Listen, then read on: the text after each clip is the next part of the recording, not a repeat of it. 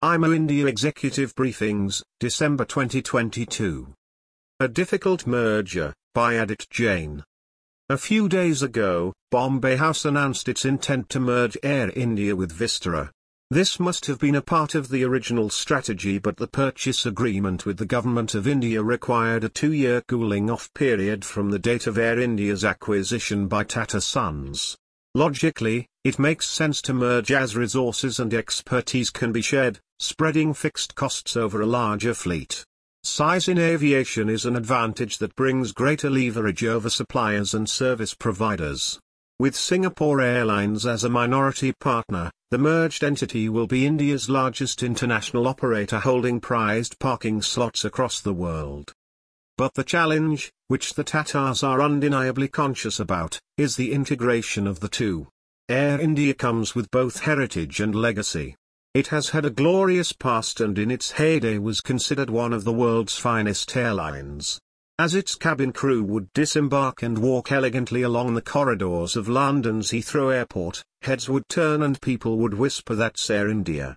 Sadly, whilst that is no longer the case, Air India still has character. It also has a committed cabin crew that is forced to work in the most deprived of conditions with crumbling equipment in the galley, the winging of passengers when their seats fail to recline and cries of foul as entertainment systems pack up and toilets refuse to function. Air India's fleet is aging and beyond redemption. The merged entity would desperately want new planes and modern passenger comforts. But that is the easy bit. The real challenge for Tatas would be to integrate the operations of two very different entities. Vistara is a young company with systems dissimilar to Air India's. The biggest worry is likely to be on people issues and, in the least, the new company should expect serious staff churn as cabin crew quit and new staff are recruited. It would take at least two to three years for things to settle. Then there will be the question of fleet management and maintenance. One reason why Indigo has been successful is because its founder Rakesh Gangwal, shrewdly ensured that all its aircraft, the Airbus 320, are exactly the same, reducing maintenance and operating costs. Mr. Gangwal had figured out who his customers were going to be and what he sought to offer them, a no-frills service, but one most efficiently delivered.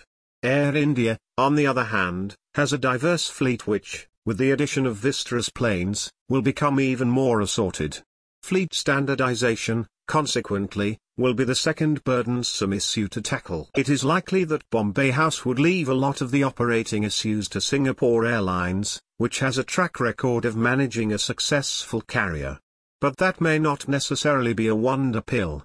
Managing a business from Singapore, a tiny country with a distinctive work ethic and regulatory policies, and the anarchy that is India, are two different things. It is possible that the two partners would divide their responsibilities, with the Tatas managing corporate affairs. Be that as it may, pulling off a successful merger that leads to a profitable enterprise remains an elusive proposition. The probability of a failure is just as high as the stakes involved. Historical evidence would suggest that most mergers are doomed and there are few convincing reasons at this time as to why Air India Vistara should be any different. The coming together of two loss-making airlines, some might argue, will create one larger loss-making airline. Vistara, since its formation eight years ago, has never made a penny in profit. The stakes for the Tatas are much higher than the investment involved. They are beyond money. They are about national pride and reputation. They simply must make it work.